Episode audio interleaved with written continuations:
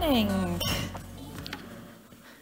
It's good to be together to celebrate Pentecost today. Happy birthday, church.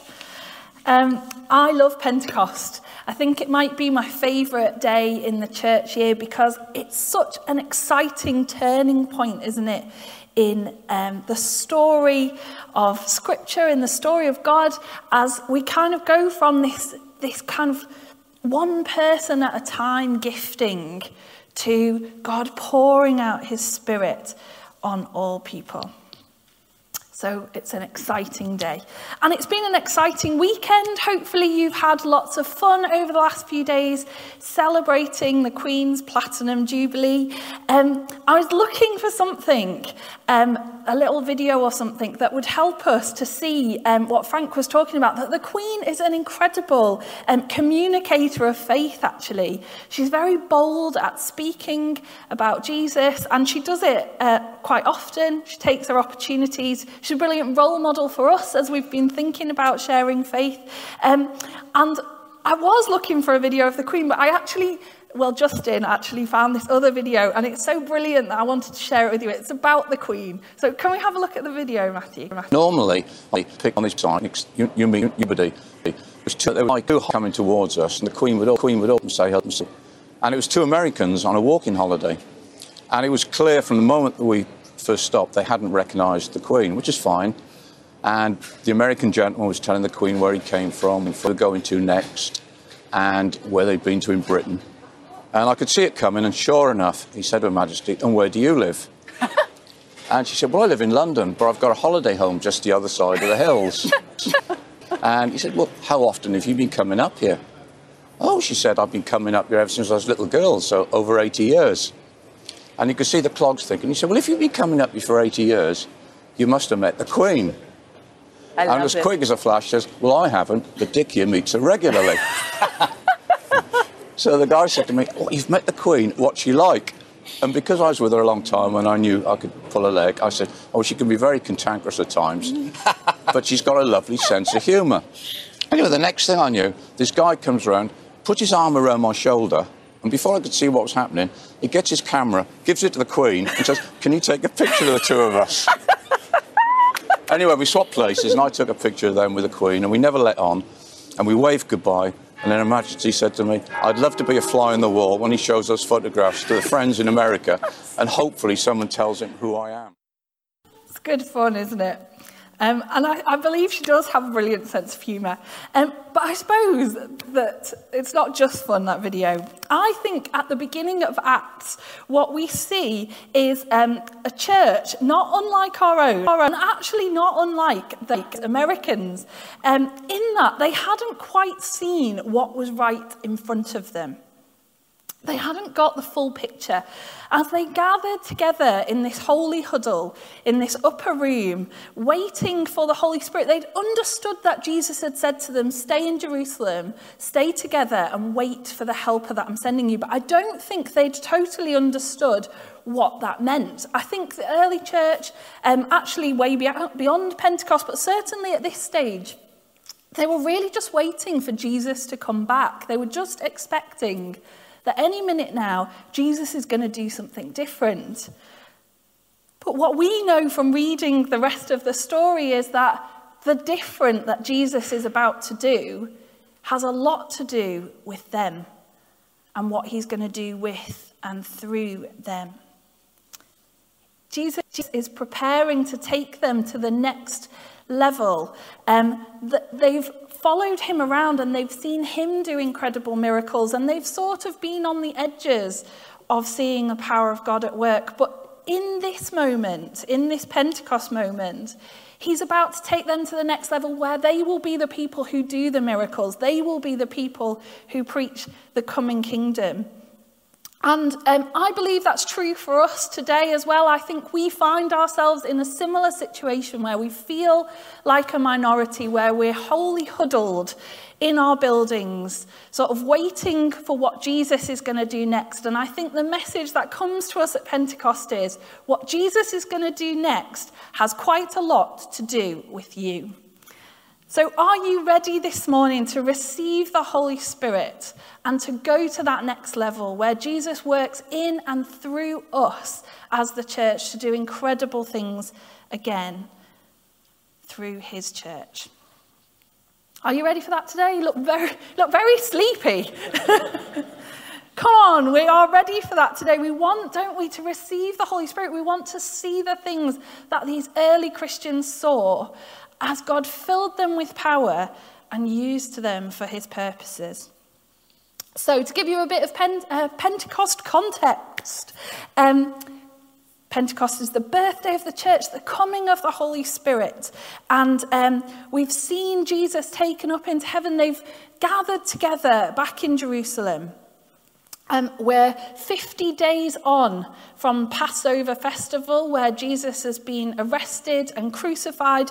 And we're sort of in this place. So you'll remember when we looked at the Psalms of Ascent that people gather into Jerusalem for these festivals. And this is the next major festival. So it's a pressure cooker moment, particularly for these early followers of Jesus, because they're back in this place where Jerusalem's emptied out for 50 days and life's been strange and they've seen Jesus and he's ascended into heaven and now they're back in a crowded Jerusalem full of Jews and um, back in that place where the Romans are jumpy um, because there's been these uprisings and threats of uprisings when Jerusalem fills for festivals.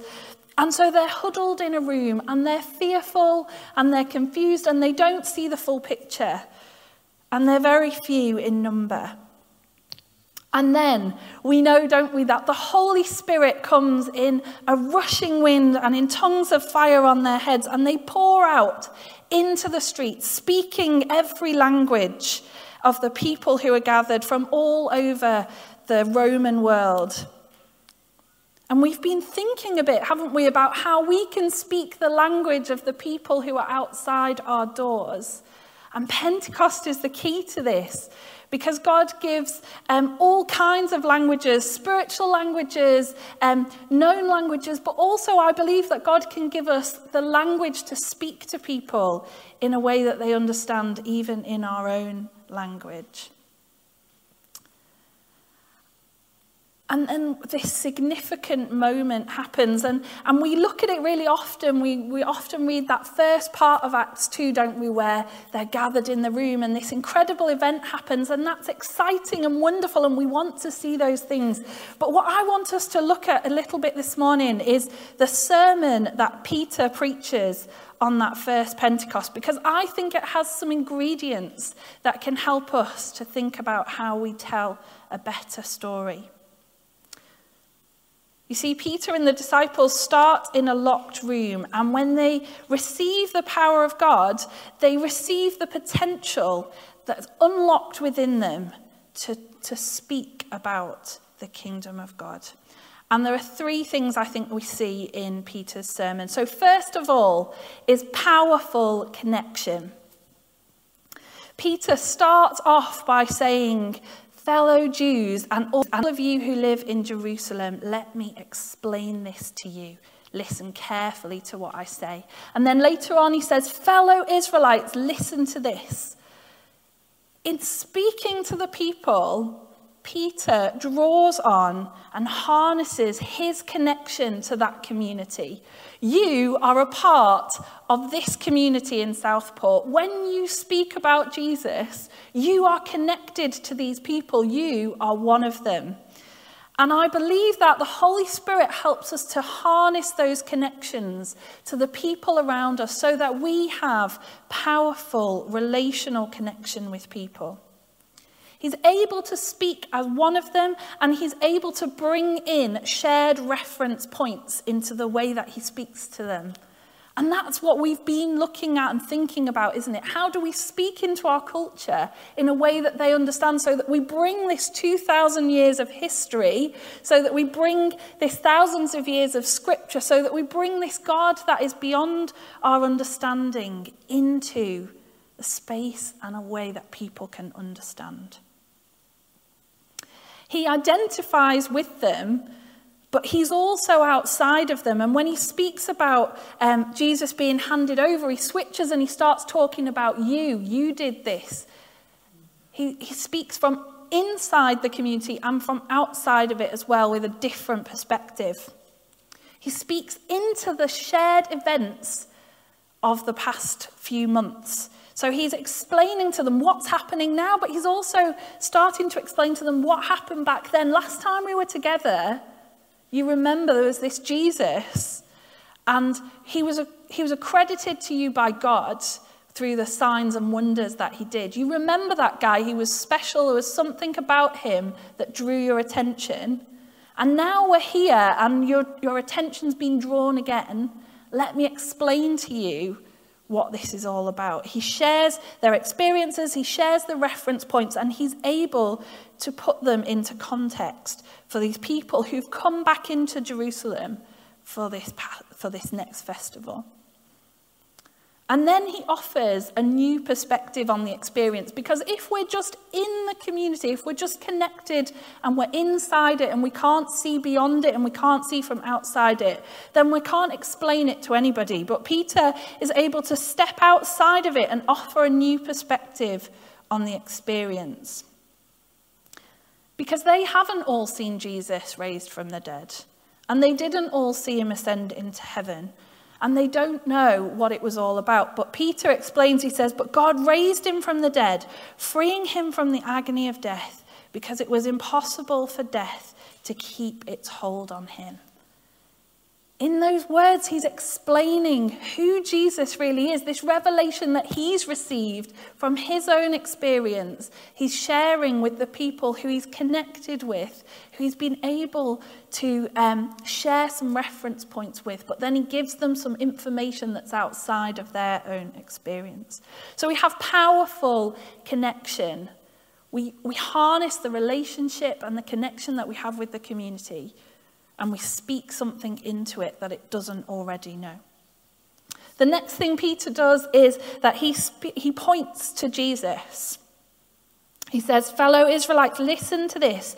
Jesus of Nazareth was a man accredited by God to you by miracles, wonders, and signs. He points them immediately back to Jesus. And later on, a bit further on in the passage, he says, Therefore, let all Israel be assured of this God has made this Jesus, who you crucified, both Lord and Messiah. When the people heard this, they were cut to the heart and said to Peter and the other apostles, Brothers, what shall we do? And Peter replied, Repent and be baptized, every one of you, in the name of Jesus Christ, for the forgiveness of your sins, and you will receive the gift of the Holy Spirit. The promise is for you and for your children, and for all who are far off, for all whom the Lord our God will call. So he points them to Jesus. He explains to them who Jesus is, and then he explains to them why it's important. As the passage goes on, he's reminding them this is the hope that you've been looking for and it's found in Jesus, and this is how you can access it. This powerful thing that you're seeing in front of you, this thing that's attracting your attention, this is how you get involved in it.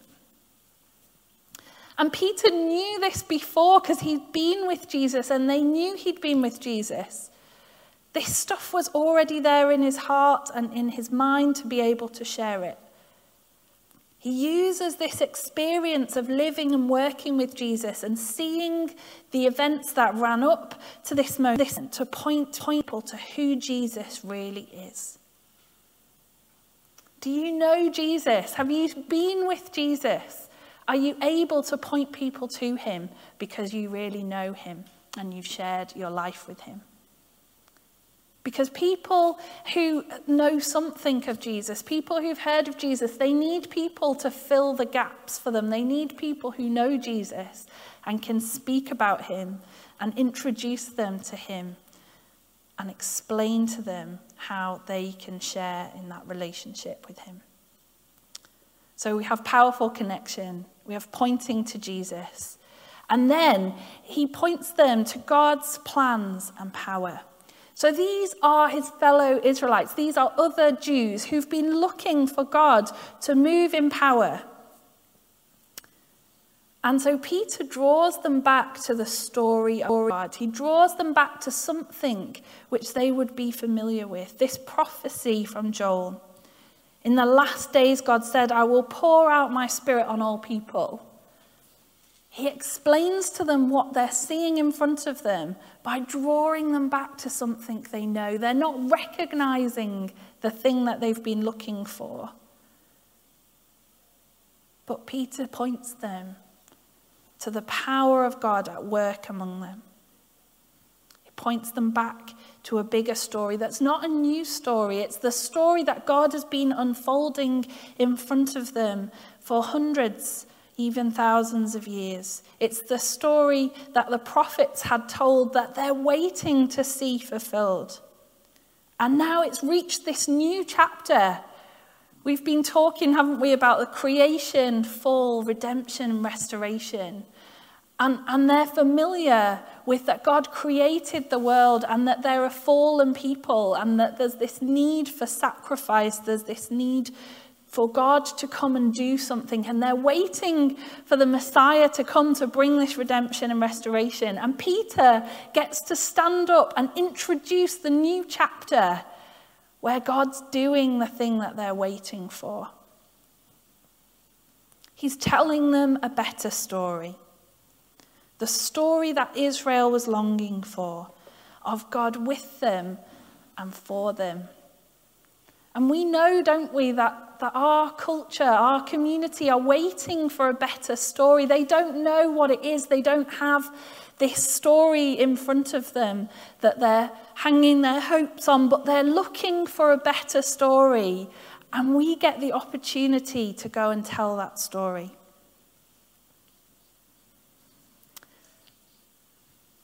But what is it that makes Peter able to do these things? Because all this stuff is stuff that Peter already knew. Before anything happened, Peter was already a Jew. He was already part of this community. He was already connected. He was already in Jerusalem. The Holy Spirit didn't transport him. He was already there he already had all of this potential. He already knew Jesus. He'd already been with Jesus. And he already knew these prophecies and this story. So, what is it about Pentecost that means that that potential and that stuff that Peter had in his hands gets moved into action? He's using what he already has, but with the power of God to move it from potential to action. What took Peter from a holy huddle to proclaiming the good news was the power of the Holy Spirit at work in him. That's the only new thing that happens in this passage is that Peter's filled with the Spirit and he's able to use what's in his hands. And perhaps this morning, while I've been speaking, um, the Holy Spirit has been nudging you about the things that are in your hands already. Perhaps you know that you already have connection. Perhaps you know that you already have a story. But at the moment, they're held in this holy huddle and they're not being used to their full effect. But the great news of Pentecost is that the power of the Holy Spirit is all the power we need to take us from potential to action. And I think that's the great fear of what we've spoken about over these last few weeks is that we have the story, that we do the work, that we figure out how we tell the story, but we never make the step to actually go outside the doors and do something with it. And this morning is our opportunity to invite the Holy Spirit to come and empower us, to come and equip us, to come and push us out of our comfort zone, out into the streets, out into the places where we've been sent, to the people we've been connected with, to the stories that God's already given us, to speak powerfully about Jesus and about the coming kingdom of God and invite people in.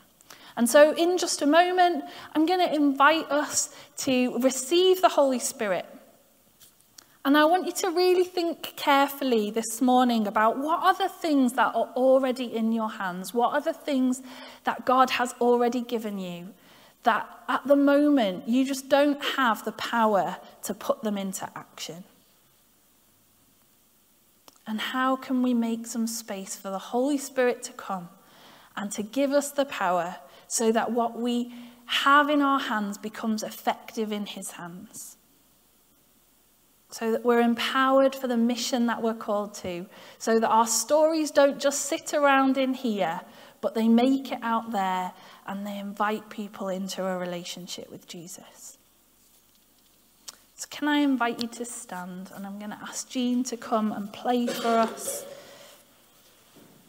And we're going to wait, just like those disciples waited in the upper room. We're going to make ourselves available because the promise of God in this passage is that he will pour out his Holy Spirit on all people. That that is what he longs to do, is to pour out his Spirit on his people, to empower us for the mission that he calls us to. And so this morning, we make ourselves available. We put ourselves in this place of waiting for the Holy Spirit. And we trust that God is faithful, that He will pour out His Spirit.